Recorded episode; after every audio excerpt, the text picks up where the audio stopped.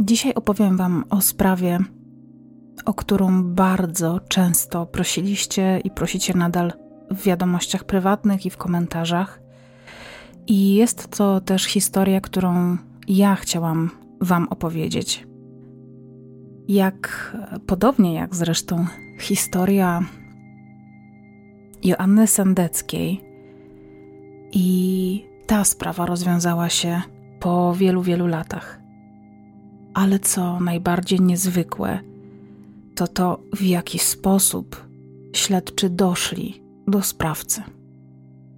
Zapraszam Was dzisiaj na historię Joanny Surowieckiej.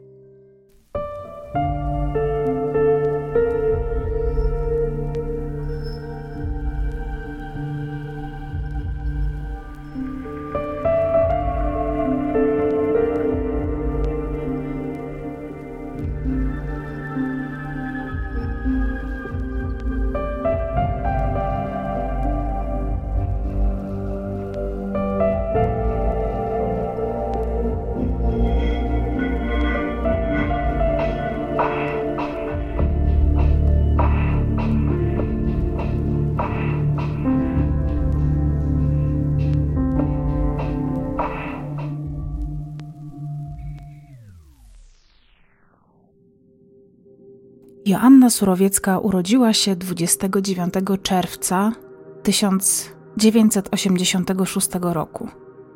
Jest córką Kazimierza i Ireny Surowieckich. Ma siostrę Anetę, z którą jest bardzo zżyta i ma bardzo dobre relacje. Rodzina mieszka w Czechowicach-Dziedzicach. Joanna ma prawie 20 lat i jest bardzo zgrabną i piękną dziewczyną o czarnych włosach. Jest lubiana wśród rówieśników, ale cieszy się też dużym powodzeniem wśród mężczyzn w swoim wieku.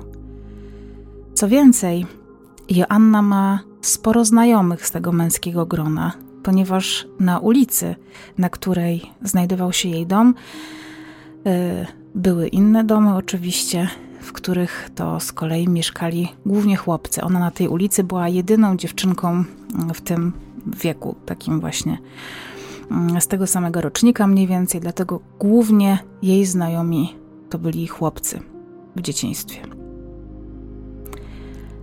Joanna od kilku lat związana jest z Łukaszem, z którym tworzą udany związek.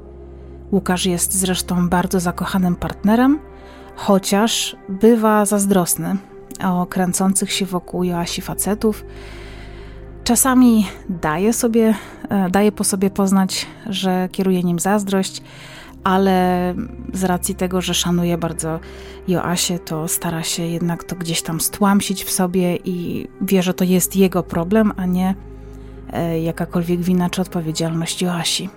Wyznaje zresztą zasadę, że w związku trzeba ufać swojej partnerce. Joasia jest bardzo zdolną, spokojną i ułożoną dziewczyną. Nie sprawia żadnych problemów wychowawczych, wręcz przeciwnie. Rodzice są z niej bardzo dumni. Joanna uczy się wyjątkowo dobrze, jest niezwykle ambitna, włada biegle czterema językami, a w planach ma podróże i zwiedzanie całego świata. Wokół Joanny jednak da się zauważyć wielu adoratorów, Joanna zresztą lubi też ich towarzystwo, no dlatego bardzo możliwe, że całe dzieciństwo spędziła w gronie chłopców. Ale jest bardzo stała w uczuciach i nigdy nie zdradza mm, swojego chłopaka, nie ma też oczywiście takiego zamiaru. W 2005 roku, kiedy Joanna zdaje maturę, podczas najdłuższych wakacji życia, czyli tych po ukończeniu liceum i przed rozpoczęciem studiów, decyduje się wyjechać za granicę i taki, w taki sposób oto Joanna udaje się do Irlandii, gdzie planuje znaleźć pracę i zarobić pieniądze. 2005 rok to jest e, rok, drugi rok naszego e, bycia w Unii Europejskiej. Wtedy też otworzyły się dla nas granice I to był naprawdę taki powiew świeżości, że wyjeżdżaliśmy za granicę, szczególnie właśnie na Wyspy Brytyjskie. E, wiem, ponieważ sama pamiętam, bo sama zdawałam maturę w 2005 roku, jak wielu moich znajomych wyjeżdżało czy do Francji, czy właśnie do Wielkiej Brytanii. Część wyjechała do Niemiec, właśnie po klasach dwujęzycznych, a część nawet do Stanów Zjednoczonych w których jeszcze wcześniej obowiązywała wiza, oczywiście, e, dlatego mało kto z tych Stanów Zjednoczonych wrócił. Joanna znajduje pracę w Irlandii, e, zarabia tam pieniądze. Mm, rodzice, kiedy dowiadują się w ogóle o tych planach, pozwalają Joasie na podróż, chociaż martwią się o nią. Dziewczyna jednak stara się namówić swojego chłopaka na to, by do niej doleciał. Łukasz zresztą obiecuje Joasi, że do niej przyleci. Tak się też dzieje. Jednak Łukasz nie miał tyle szczęścia co jego dziewczyna i po dwóch tygodniach e, bez pracy, której niestety nie udało mu się znaleźć, wraca do domu, mm, ponieważ pobyt w Irlandii byłby dla niego zbyt kosztowny. No a cel tego wyjazdu był stricte zarobkowy, więc Joasia nie mogła tylko ona pracować i utrzymywać siebie i swojego chłopaka. Joasia tam zostaje, wraca w połowie września, tuż przed rozpoczęciem roku akademickiego. W październiku 2005 roku rozpoczyna pierwszy rok studiów w Górnośląskiej Wyższej Szkole Handlowej na kierunku turystyka. Podróże, języki obce były jej wielką pasją, dlatego nie wyobrażała sobie e, związać swojej przyszłości z jakimkolwiek innym kierunkiem. Na studiach poznaje wielu nowych znajomych, w tym również kolegów Bronka oraz Marka. I tutaj taka mała adnotacja, że e, w niektórych źródłach mm, na tego Marka mówiono Mateusz, więc nie wiem, jak on naprawdę miał na imię. Tak tylko tutaj zostawiam mm, do Waszej wiadomości. Bronek jest zainteresowany Joanną i nie stara się nawet tego specjalnie ukryć. Studiują razem w jednej grupie. E, zresztą znajomi z uczelni szybko zauważają, że Joasia wpadła Bronkowi w oko, ale między znajomymi nie dochodzi do niczego bliższego. Joasia przecież jest w związku z Łukaszem, jest zadowolona z tego związku.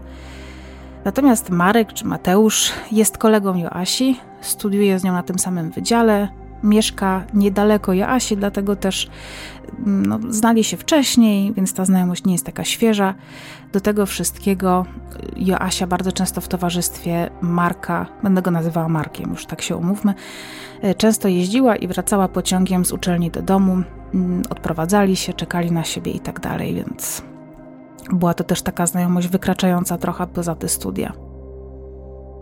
2 czerwca 2006 roku jest piątek.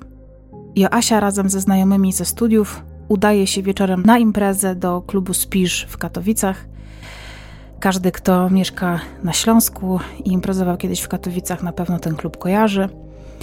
E, co dziwne jednak, Łukasz nie chodził z Joasią na tego typu spotkania ze znajomymi Joasi, mimo że on sam też studiował w Katowicach.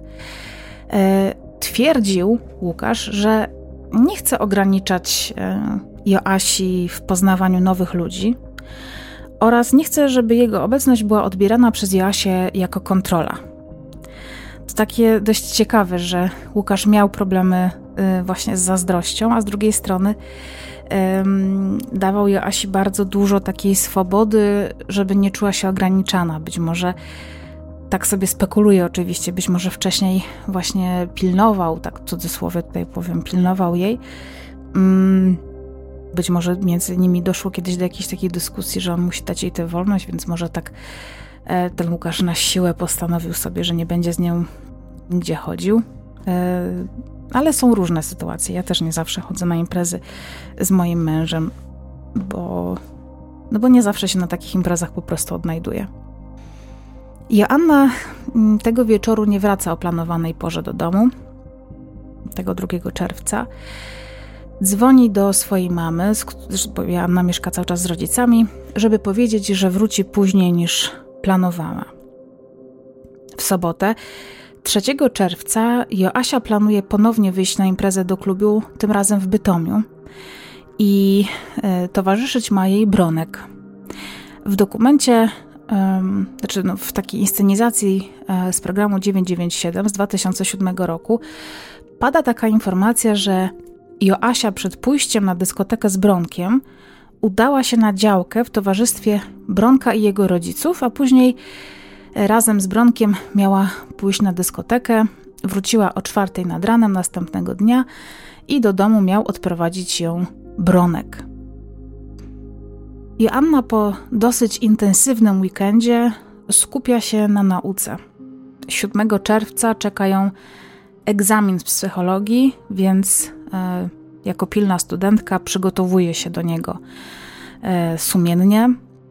6 czerwca, czyli dzień przed egzaminem, dzwoni do swojej przyjaciółki z uczelni i mówi jej, że obawia się, że nie zda tego egzaminu, bo nie czuje się dostatecznie przygotowana.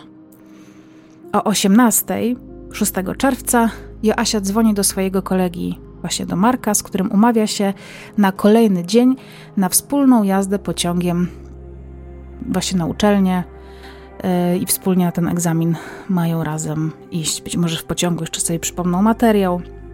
Wiecie, jak, jak, to, jak to bywa. O 19 Joasia odwiedza Łukasz, który zostaje u niej w domu do 23. W tym samym czasie dziewczyna wysyła SMS-a do Bronka, że nie uda jej się wejść na gadu-gadu. Być może Bronek ją do tego namawia. Wiemy tylko o SMS-ach, które Joasia wysyłała. 7 czerwca 2006 roku Joanna rano wychodzi z domu przy ulicy Renarda 19 około godziny 8.30. Pieszo idzie na stację kolejową w Gołczałkowicach-Zdroju, gdzie ma wsiąść w pociąg do Katowic, który odjeżdża o 9.01. Ze swojego domu do stacji e, kolejowej ma do pokonania dokładnie 2 km i zawsze ten dystans pokonuje pieszo. To jest droga w takim zadrzewionym terenie, zresztą to są okolice Czechowice-Dziedzice, Goczałkowice, Zdrój, jak łatwo się domyślić, są to dość y, y, takie zdrowotne miejscowości. Tam były sanatoria, zresztą chyba do tej pory nawet jakieś są, uzdrowiska, jest tam przepięknie zalesiony teren, to są naprawdę bardzo ładne e, okolice, więc Joanna miała dość piękną drogę, na, szczególnie latem czy wiosną, e, na ten pociąg. Tę drogę przemierza głównie ulicą Legionów, i mniej więcej na wysokości historycznego budynku o nazwie Stara Winiarnia przy ulicy Legionów, już w Czechowicach-Dziedzicach, maszerującą Joannę mija autem jej sąsiad o godzinie 8.46. Z kolei e, w dalszej podróży na dworzec, mijając most na Wiśle, Joanna dzwoni do Marka, E, to znaczy próbuje się do niego dodzwonić, e, do tego Marka, który już e, najprawdopodobniej dochodzi sam do dworca albo już o nim czeka. Jednak Marek nie odbiera telefonu. Chłopak przybywa na stację kolejową kilka minut przed przyjazdem pociągu. Jest to po 8.50. Czeka na Joannę. Mm, kiedy pociąg przyjeżdża, Joasi w dalszym ciągu nie ma. Marek jest no, bardzo zaskoczony, ponieważ umawiali się jeszcze Joasia próbowała się do niego dodzwonić e, i po dosłownie kilkudziesięciu sekundach takiego zwlekania, czy wsiąść, czy nie wsiąść, decyduje się jednak, że na ten egzamin pojedzie sam. Siostra Joasi, Aneta, około południa dzwoni do, e, do Joanny, żeby dowiedzieć się, jak poszedł egzamin, ale telefon nie odpowiada. To znaczy, Joanna nie odbiera telefonu. Aneta próbuje dodzwonić się jeszcze kilkukrotnie, ale po godzinie prób dodzwonienia się telefon przestaje być aktywny. Aneta więc otwiera komputer i sprawdza media społecznościowe. Zauważa, że znajomi Joasi ze studiów są dostępni na komunikatorach. To jest rok 2006 Facebooka jeszcze nie było, czy być może już tam zaczął raczkować w Stanach Zjednoczonych. Nie było też nawet naszej klasy, więc jedyne miejsca, gdzie y, można się było spotkać, to były jakieś fora albo, nie wiem, gadu-gadu, czy jakieś inne e, komunikatory, których się używało, ale głównie w Polsce używało się gadu-gadu, więc było widać wchodząc na takie gadu-gadu, kto jest dostępny. Tak jak dzisiaj, nie wiem, na Messengerze. Mówię to do wszystkich tych, którzy nigdy gadu-gadu nie, e, nie używali. Aneta zaczyna więc rozumieć, że znajomi już zdążyli wrócić po egzaminie do domu, a Joasi w dalszym ciągu nie ma.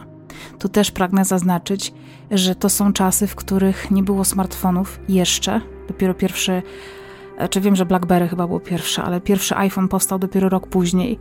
Więc e, naprawdę no, nikt nie korzystał z internetu w telefonie. Poza tym to, to, ten internet wyglądał tragicznie. E, był bardzo drogi, więc nie było takiej opcji, że się wchodziło na gadu-gadu z telefonu. E, jeżeli już się zaczęła pojawiać taka opcja, to była dużo później i wcale też nie była komfortowa i wygodna w użyciu. Więc jeżeli ktoś był dostępny na gadu-gadu, to oznaczało to tylko tyle, że jest w domu przed swoim komputerem i to zazwyczaj stacjonarnym, bo jeszcze y, mało kto miał laptopy w tamtym czasie, bo były po prostu dużo droższe i były raczej takim produktem biznesowym. Wiem, że teraz część z Was mnie zje, część nie, ale moje doświadczenia e, są takie, że mm, mało kto jeszcze wówczas miał laptopy. Aneta postanawia więc napisać do jednego z kolegów e, swojej siostry, gdzie ona jest. W odpowiedzi dostaje informację, że Joasi w ogóle nie było na egzaminie i nie pojawiła się nawet w pociągu na uczelnię, więc domyślam się, że Aneta musiała napisać właśnie do Marka. Chwilę później przyjaciółka Joasi, zaniepokojona jej nieobecnością na egzaminie, dzwoni do mamy Joasi i pyta, dlaczego yy, dziewczyna nie pojawiła się na uczelni. Państwo surowieccy są zaniepokojeni. Czekają w domu na powrót córki do 16. Myślą sobie, że może Joanna się po prostu załamała, nie nauczyła, może po prostu uciekła z tego egzaminu. Było jej wstyd wrócić do domu.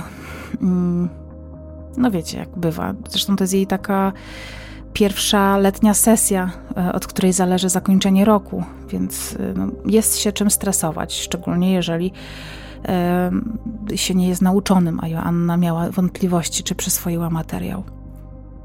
Kiedy Joanny po 16 nie ma w domu i nie daje znaku życia, jej rodzice decydują się zgłosić zaginięcie na policji.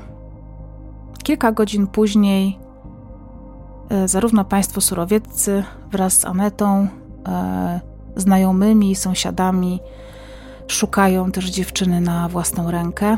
Nie wiem, czego dowiadują się mm, na policji.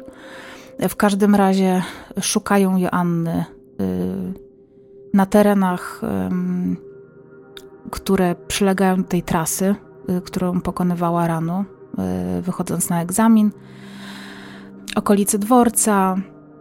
Oczywiście wydzwaniają po, po wszystkich, którzy mogli mieć z Asią kontakt. Nikt nic nie wie. Natomiast śledczy, którzy angażują się w poszukiwania dość szybko, wykorzystują psa tropiącego, który doprowadza śledczych do mostu nad Wisłą i pies traci tam e, trop. Więc to e, no, chyba mrozi wszystkim krew. Mm, bo jeżeli trop urywa się na moście, no to są dwie opcje: albo ktoś z tego mostu skoczył, albo wsiadł e, do jakiegoś pojazdu. I to jest takie niepokojące. W związku z tym bardzo szybko zostaje podjęta decyzja o tym, że trzeba również przeszukać rzekę, ale w tej rzece niczego nie odnaleziono. Mijają długie, pewnie najdłuższe godziny w życiu państwa surowieckich. Pierwsze, co śledczy mm, próbują też ustalić, to lokalizacja telefonu Joanny jednak e, pozostają cały czas wyłączony, więc namierzenie tego telefonu jest coraz trudniejsze. Mm, kolejnego dnia rodzina Surowieckich rozwiesza tysiące ogłoszeń w całej okolicy i bardzo szybko decyduje się wyznaczyć nagrodę w wysokości 2,5 tysiąca euro dla osoby, która odnajdzie Joasię albo da jakiś znak na temat tego, co mogło się z nią stać. Pani Irena i pan Kazimierz wykluczają, by ich córka mogła uciec z domu, ponieważ Jasia to nie był ten typ nie, jakiejś, nie wiem, nieszczerej, może kombinującej osoby.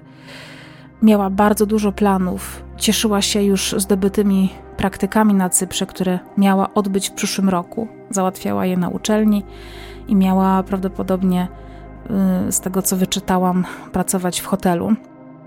Ponadto wszystkie dokumenty, w tym paszport, y, Joasia pozostawiła w domu, więc kompletnie można było wykluczyć to, że uciekła sama za granicę. Dlatego też w głowach nie tylko śledczych, ale też bliskich Joanny pojawia się paraliżująca myśl o tym, że Joanna mogła zostać uprowadzona bądź wywieziona do agencji towarzyskiej. Była młodą i bardzo atrakcyjną dziewczyną, więc y, mogło ją dotyczyć takie zagrożenie. Policja zresztą wcale tego nie bagatelizuje i sprawdza ten trop. Po czasie pojawia się zresztą motyw srebrnego samochodu, który miał być widziany przez młode dziewczyny w okolicy Czechowic-Dziedzic.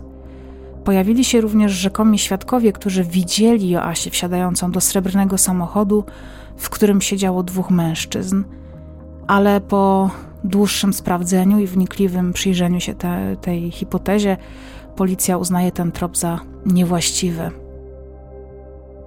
Kiedy śledztwo nie przynosi żadnych rezultatów, tak naprawdę policji nie udaje się nic ustalić, rodzice Joasi postanawiają zwrócić się o pomoc do jasnowidza.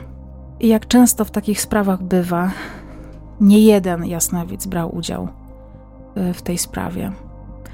I zarówno pierwszy, jak i drugi zapewniał, że dziewczyna żyje, jednak jest gdzieś przetrzymywana. To dało państwu surowieckim nadzieję, że Joasia żyje. I z tego względu policja, mimo braku postępu w śledztwie, na prośbę zdesperowanych rodziców Joanny, sprawdza wszystkie agencje towarzyskie na terenie Polski. Monitorują bez przerwy, czy telefon Joasi przypadkiem nie został gdzieś aktywowany.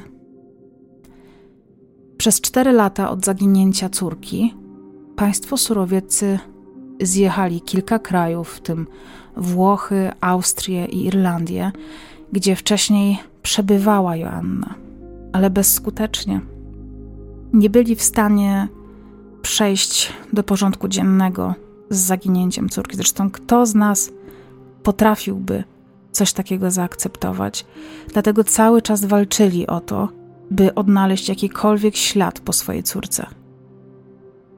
Uzyskują też pozwolenie od władz i rozwieszają plakaty na każdym przejściu granicznym, na każdym lotnisku w Polsce. Starają się nagłośnić sprawę zaginięcia swojej córki wszędzie, gdzie się da. Chodzą do telewizji. Programach e, takich jak Ktokolwiek widział, ktokolwiek wie, pokazują się materiały dotyczące Joanny. Szuka jej także Michał Fajbusiewicz w programie 997. W 2009 roku następuje, jak się na początku wydaje, przełom, ponieważ na komendę w Bielsku Białej dzwoni anonimowy mężczyzna, zawiadamiając, że jest w posiadaniu rzeczy osobistych zaginionej Asi z Czechowic-Dziedzic i kiedy funkcjonariusze pytają o szczegóły, mężczyzna od razu się rozłącza. Rodzicom daje to ponownie wielką nadzieję na to, że śledztwo ruszy do przodu i poznają prawdę, co stało się z ich dzieckiem.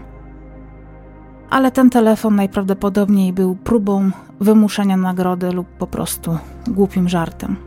Zresztą, chyba w każdej sprawie, w której jest oferowana jakaś nagroda, yy, przynajmniej raz zdarza się sytuacja, w której ktoś dzwoni i yy, rzekomo ma jakieś informacje w sprawie, próbując wyłudzić pieniądze.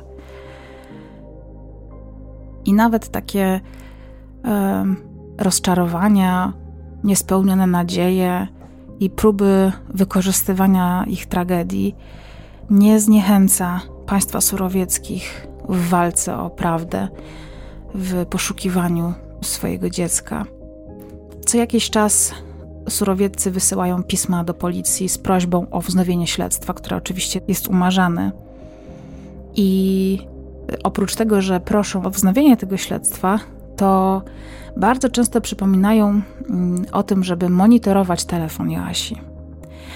I taką samą prośbę wysyłają również pod koniec 2010 roku, czyli już 4 lata, ponad 4 lata od zaginięcia Joanny. I ktoś na tej policji e, odnosi się pozytywnie mm, do prośby akurat tej e, państwa surowieckich i sprawdza telefon Joanny. I ku. Aż mam ciarki, jak o tym mówię. Ku zdziwieniu absolutnie wszystkich, okazuje się wtedy, a jest to koniec 2010 roku, że od czterech miesięcy ten telefon Joanny jest aktywny. Policja sprawdza dokładnie ten trop, kiedy okazuje się, że to na pewno jest ten aparat telefoniczny, który miała Joanna. Policja decyduje się na to, żeby poinformować o tym rodziców Joanny. Pan Kazimierz reaguje bardzo entuzjastycznie i twierdzi, że skoro udało się namierzyć telefon, to policja bardzo szybko namierzy ludzi, którzy przetrzymują Joasię. Z kolei e, jego żona ma jednak przeczucie, że sprawa jej córki będzie miała najtragiczniejszy finał. W jednym z materiałów, wideo, które też tutaj linkuję, e, z tego co pamiętam, e, kiedy pani Irena dowiaduje się o tym, że ten telefon został namierzony, to wtedy tak jakby w jej sercu pojawiła się ta pewność, że jej córka nie żyje. Policja, zgodnie z przewidywaniami pana Kazimierza, szybko namierza osobę, która jest w posiadaniu telefonu Joasi. Okazuje się, że jest nią kobieta, która zeznaje, że telefon otrzymała od swojego męża, który rzekomo przywiózł komórkę z zagranicy. Mm, I tym mężczyzną jest 37-letni Marek Z e, z Goczałkowic Zdroju. Policja dociera do Marka w listopadzie 2010 roku. Mężczyzna staje się być zaskoczony wizytą policji. I do tego, do tej wizyty właściwie u Marka dochodzi w taki sposób już dość konkretny, ponieważ policja przyjeżdża go zatrzymać. E, a że nie ma go w Goczałkowicach, mm, to istnieje ryzyko, no bo przecież trafiają na, najpierw do żony, namierzają ten telefon, żona może się w każdej chwili skontaktować z mężczyzną i powiedzieć mu o co chodzi, więc jest podejrzenie, że mężczyzna może mm, po prostu uciec za granicę. E, a że nawet go nie ma w Goczałkowicach, tylko jest w Legnicy, w której pracuje mm, przy wycince lasów. Policjanci po prostu się do tego miasta e, udają. Legnica leży w województwie dolnośląskim, więc e, dwa województwa dalej. Mm, przyjeżdżają do Marka Z, jest zaskoczony, Mm, I po takim wstępnym przesłuchaniu okazuje się, że w czasie, kiedy zaginęła Joanna Surowiecka, Marek Z pracował w barze przy dworcu w Goczałkowicach. To przesłuchanie, yy, któremu został poddany, któremu zostaje poddany Marek Z, nie trwa długo, nie musi trwać długo właściwie, ponieważ mężczyzna bardzo szybko wyjawia, że wie, co stało się z młodą dziewczyną. Początkowo Marek Z zeznaje, że Joanna nie żyje. 7 czerwca przed godziną 9 e, mężczyzna porządkował chodnik w parku przed stacją kolejową w pobliżu lokalu, w którym wówczas pracował. Joanna, według jego zeznań, miała go zaczepić, e, mieli zacząć rozmowę jakąś. E, I po chwili tej rozmowy miało między nimi dojść do przepychanek. Jak twierdził Marek, Joanna miała go obrazić tym, że mężczyzna zbiera śmieci za marne pieniądze. On miał się poczuć urażony, zażądał od Joanny słów przeprosin, jednak się ich nie doczekał, co stało się powodem do szarpaniny, do jakichś rękoczynów. Dziewczyna miała osunąć się ze skarpy i uderzyć e, się w głowę o jakieś tam kamienie, które e, leżały w dole – Marek Z y, twierdzi podczas tego zeznania, że śmierć Anny była nieszczęśliwym wypadkiem, ale on się tego przestraszył, zabrał jej telefon i uciekł. Po kilku godzinach policyjnego przesłuchania Marek Z jednak zmienił zdanie i przyznał się do tego, że zabił Joannę. Podejrzany 7 czerwca zauważył idącą Joannę w oddali. Widział, że zbliża się do stacji kolejowej. Widział ją wcześniej, mm, podobała mu się i tego dnia wyglądała niezwykle ładnie. Była ładnie ubrana, elegancko, miała spódnicę. On był w trakcie porządkowania chodnika i postanowił pewnego właśnie tego dnia konkretnie zaczepić Joannę. To zaczepienie to nie było takie zwykłe zagadanie, ponieważ e, mężczyzna czuł podniecenie i chciał po prostu zaspokoić swoje potrzeby seksualne.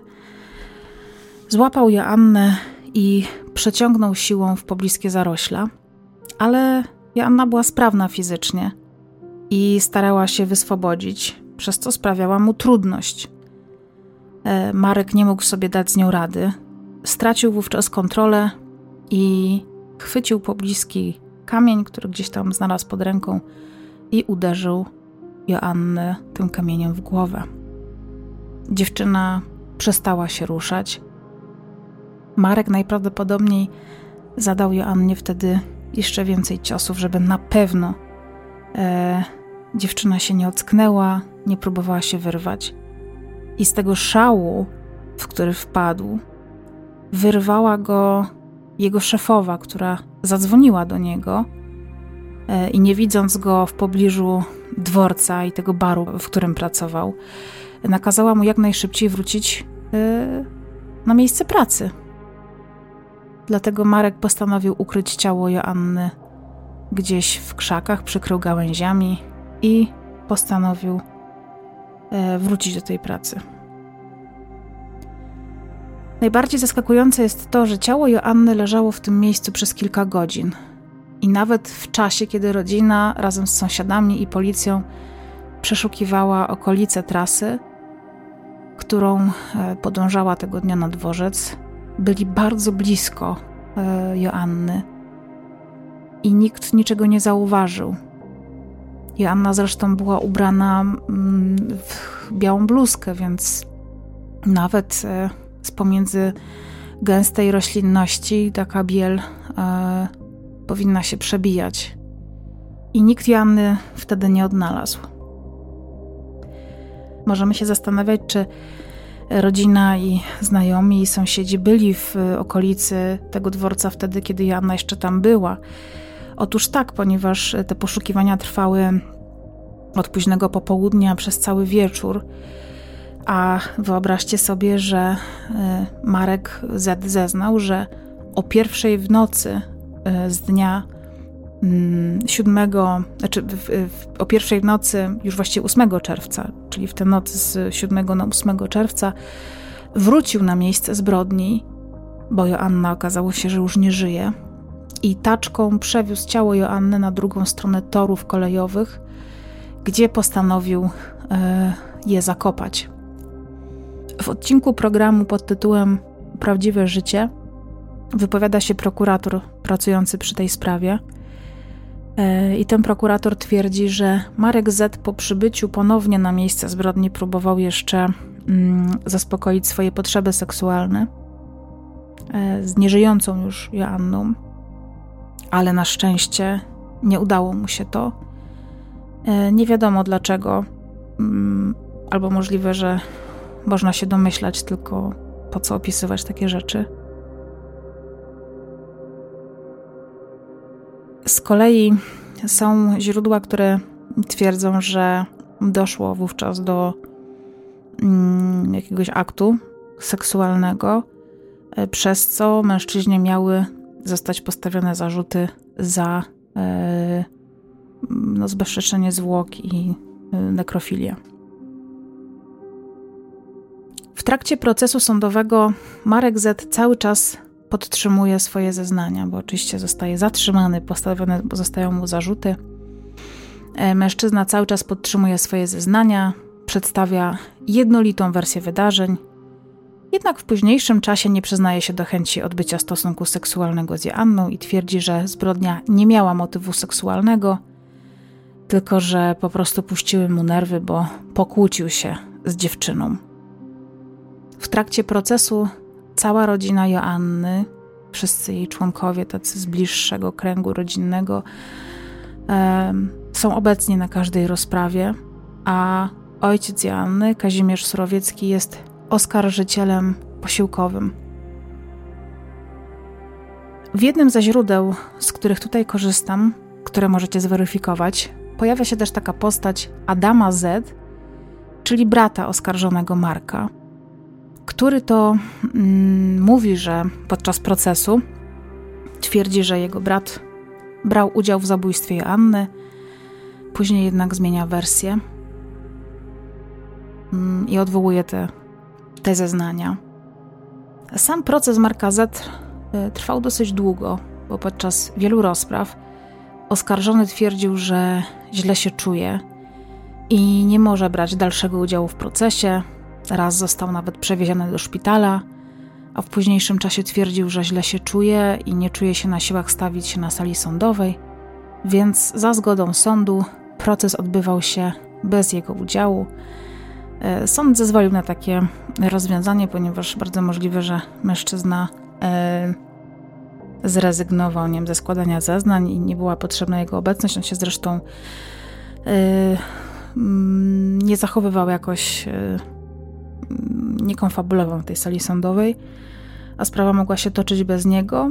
Mm, z tego co wiem i z tego co e, czytałam jeszcze w takich źródłach, nie wiem, jakichś lokalnych, to e, on odczuwał swego rodzaju wstyd i bardzo możliwe, że bał się tej konfrontacji z oskarżycielem posiłkowym, czyli z ojcem Joanny. Mm, zresztą na zdjęciach z tej rozprawy można zobaczyć, że mężczyzna cały czas siedzi tam, gdzie on jeszcze był obecny na sali sądowej, że siedzi i kryje twarz w rękach. Um, zaskoczeniem oczywiście nie jest to, że został uznany za winnego dokonania zabójstwa Joanny i w 2011 roku otrzymał karę 25 lat pozbawienia wolności E, a o przedterminowe zwolnienie może ubiegać się dopiero po 15 latach, co oznacza, że może to nastąpić najwcześniej w 2026 roku, z tego co rozumiem, ale nie wiem też, kiedy się wyrok uprawomocnił. Mm, chciałabym też chwilę poświęcić e, mm, temu, co działo się z Markiem po dokonaniu tego zabójstwa, bo mm, to mnie zawsze ciekawi co robi ktoś, kto przed chwilą odebrał życie drugiemu człowiekowi z jakiegoś e, niewytłumaczalnego powodu. Więc e, Marek po dokonaniu zabójstwa e, w tym 2006 roku postanowił zachować sobie jako trofeum właśnie telefon Joanny. Schował go. Następnie, kiedy sprawa przycichła, mm, i nikt nie miał żadnego pomysłu na to, co mogło stać się z dziewczyną. Nikt nigdy go nie przesłuchał, nie był w kręgu podejrzanych. E, to po kilku latach mężczyzna był absolutnie przekonany, że to już jest sprawa zamknięta. Mm, I postanowił ten telefon podarować swojej żonie, ponieważ po zabójstwie e, ożenił się i został ojcem w ciągu tych czterech lat od zabójstwa do zatrzymania. Razem z żoną i dzieckiem planowali wyjazd za granicę na stałe. Y, Marek po tym zabójstwie prowadził normalne życie. Nie miał żadnych zatargów z prawem. I zaskakujące jest to, że y, no nie pozbyłby się tego, że nie pozbył się tego telefonu, bo gdyby nie ten telefon, y, prawdopodobnie nigdy nie dowiedzielibyśmy się, co się stało z Joanną. Myślę, że zgubiła go pewność siebie. Myślę, że mała wyobraźnia na temat tego, co może mu grozić. No i właśnie dzięki tej pewności siebie wiemy, co stało się z Joanną, a przez tę pewność siebie i przez e, całkowicie niezaspokojone i niepowstrzymane żądze dzisiaj opowiadam o Joannie w tym odcinku. Gdyby Joanna żyła, miałaby tyle lat co ja, jesteśmy z tego samego rocznika, pewnie miałaby dzisiaj swoją rodzinę, skończone studia, jakąś pracę. Rodzina państwa Surowieckich żyłaby w komplecie. Aneta miałaby wciąż swoją ukochaną siostrę. Straszne są zbrodnie, które właśnie dzieją się w tak okrutny i przypadkowy sposób. E, kilka odcinków temu opowiadałam Wam o bardzo podobnej zresztą sprawie, niemalże rówieśniczki Joanny, też Joannie, e, tylko Sendeckiej, która została zabita, bo e, ktoś był o nią zazdrosny. Tutaj ktoś pożądał Joanny i uznał, że jego potrzeby seksualne są więcej warte niż życie drugiego człowieka. Mm, jeżeli coś możemy z tej historii wyciągnąć, to to, żeby może. No właśnie, nie wiem, czy możemy. No, co Joanna miała nie iść drogą sama o ósmej rano w czerwcu, gdzie jest wszystko e, dobrze oświetlone. No nie. Myślę, że y, są pewne tragedie, którym nie da się zapobiec. Nie można ich uniknąć. I życzę absolutnie wszystkim e, z Was, żebyście nigdy na swojej drodze nie spotkali takiego Marka Z. Życzę tego Wam, sobie i Waszym bliskim. Uważajcie na siebie, dbajcie o swoje bezpieczeństwo. Dziękuję Wam za uwagę i do usłyszenia.